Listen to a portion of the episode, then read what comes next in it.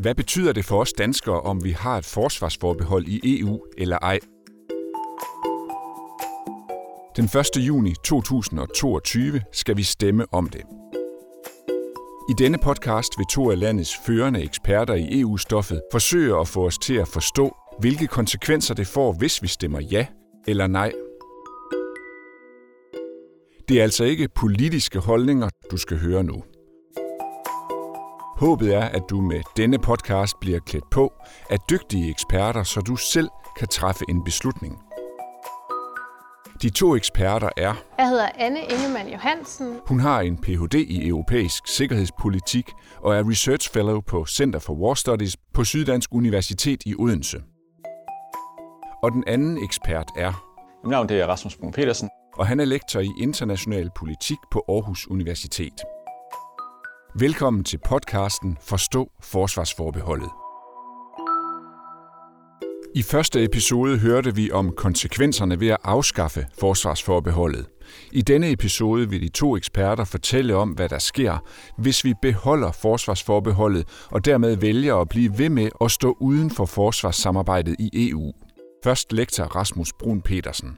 Hvis vi stemmer nej, øh, så det ser ud lige nu, altså man siger, så bevarer vi jo vores forbehold.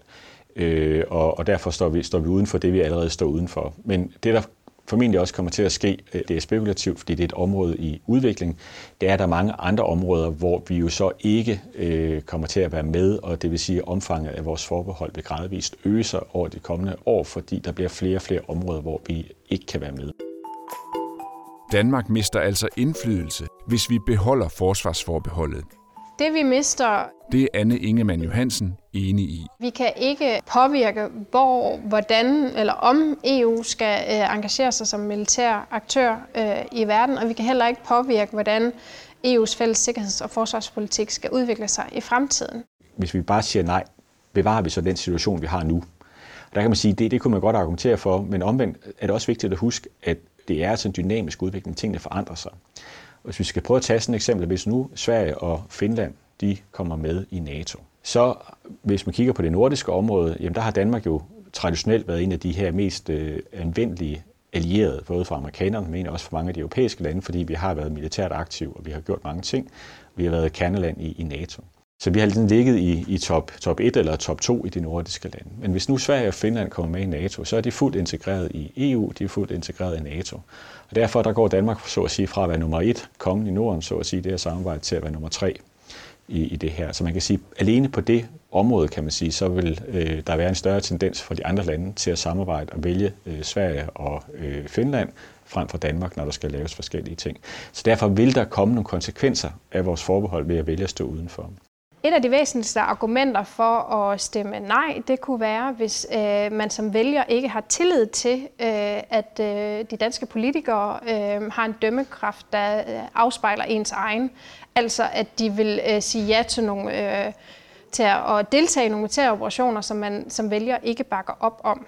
Et eksempel kunne for eksempelvis være øh, EU's militære operation øh, fra 2015, som var en militær flådeoperation i Middelhavet, som blev lanceret for at øh, fange de menneskesmuglernetværk, som øh, faciliterede migration fra øh, Nordafrika til øh, Italien, der var der mange, der var ude og kritisere EU for at håndtere, øh, hvad der egentlig for mange var en humanitær katastrofe med militære midler og sikkerhedsliggøre det. Så det vil være øh, øh, et, et argument for, at man som befolkning på forhånd afskærer øh, politikerne fra at, at kunne indgå i den her slags operationer. Hvis man går ud og siger nej i den nuværende situation, jamen så er det jo et aktivt fravalg af europæiske løsninger. Og det tror jeg er ret svært at forklare i Berlin, det er svært at forklare andre steder, hvorfor vi ikke vil være med.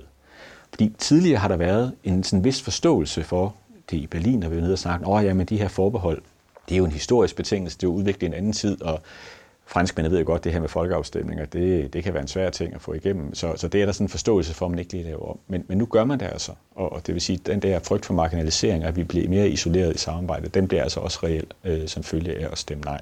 Og det er altså en omkostning, vi skal være villige til at betale, fordi den kommer.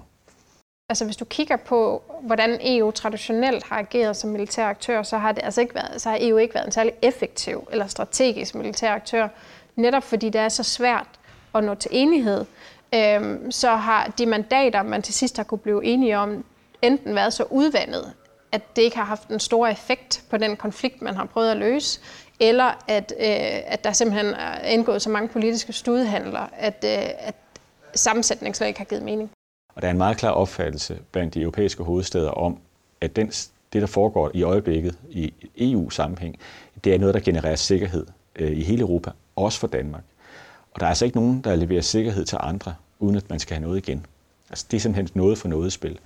Og det, øh, der kommer til at ske, så det er, altså, og den måde, vi har betalt for det hidtil de sidste par år, jamen, det er ved, at vi har kompenseret ved at vi så har været mere aktive andre steder. Vi har været meget aktive med at samarbejde med franskmændene på, på sikkerhedsområdet i Afrika øh, eksempelvis. Og der vil være en større grad af forventning om, at vi bliver vi kompenserer mere, øh, så at sige, hvis vi vælger at stå ud fremadrettet. Så det vil sige, at vi bliver tvunget ind til at deltage i nogle, nogle forskellige typer af missioner og operationer, som vi måske godt kunne have sagt nej til, eller som vi måske egentlig ikke havde ønsket at deltage i. Så det bliver også en af konsekvenserne af det, vi kigger ind i her. Du har lyttet til EU-eksperterne Anne Ingemann Johansen fra Syddansk Universitet og Rasmus Brun Pedersen fra Aarhus Universitet. Podcasten Forstå Forsvarsforbeholdet er produceret af Laversen Kommunikation, tilrettelagt af Maria Thusen og mig, Søren Laversen.